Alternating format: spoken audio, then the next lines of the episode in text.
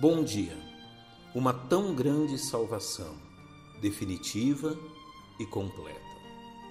Ao observarmos atentamente a tão grande salvação apresentada e oferecida no Evangelho, faremos bem em examinar com atenção os argumentos pelos quais o autor da Epístola aos Hebreus revela a seus leitores a superioridade da pessoa e ministério de Jesus Cristo em relação ao que lhes fora revelado no Velho Testamento, tendo como um de seus pontos-chave o fato que o sacrifício de Cristo na cruz resolveu de forma definitiva e completa, sem necessidade de complementação, a questão do pecado e da relação entre Deus e os homens.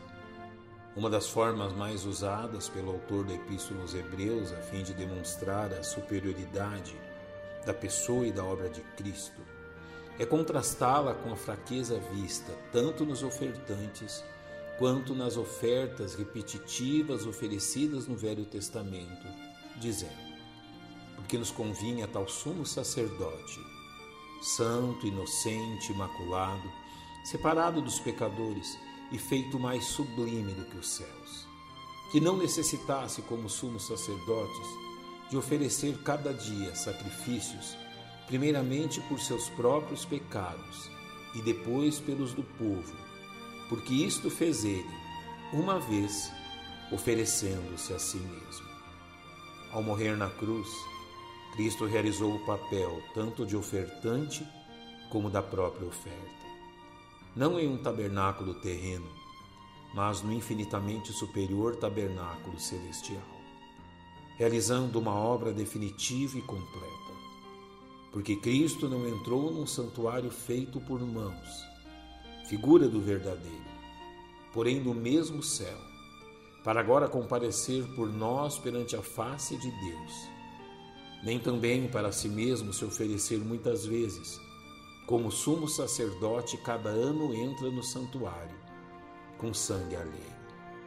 O sacrifício de Jesus não foi uma cerimônia repetitiva, mas única e inigualável.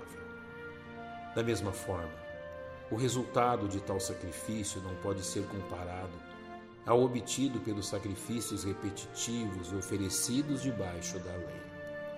Uma vez que tanto o ofertante como a oferta são perfeitas em si mesmas, como nos é revelado.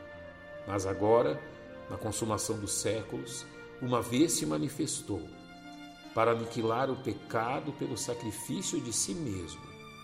E como aos homens está ordenado morrerem uma só vez, vindo depois disso o juízo, assim também Cristo, oferecendo-se uma vez para levar os pecados de muitos, aparecerá segunda vez sem pecado aos que o esperam para a salvação. Tão perfeito sacrifício carrega em si a suficiência necessária, de forma que não necessite jamais ser repetido e muito menos complementado. Uma vez que se o sangue de animais oferecidos não era suficiente para perdoar pecados, o sangue de Cristo é suficiente para todos, como bem vemos. Mas vindo Cristo, sumo sacerdote dos bens futuros, por um maior e mais perfeito tabernáculo, não feito por mãos, isto é, não desta criação, nem por sangue de bodes e bezerros, mas por seu próprio sangue, entrou uma vez no santuário, havendo efetuado uma eterna redenção.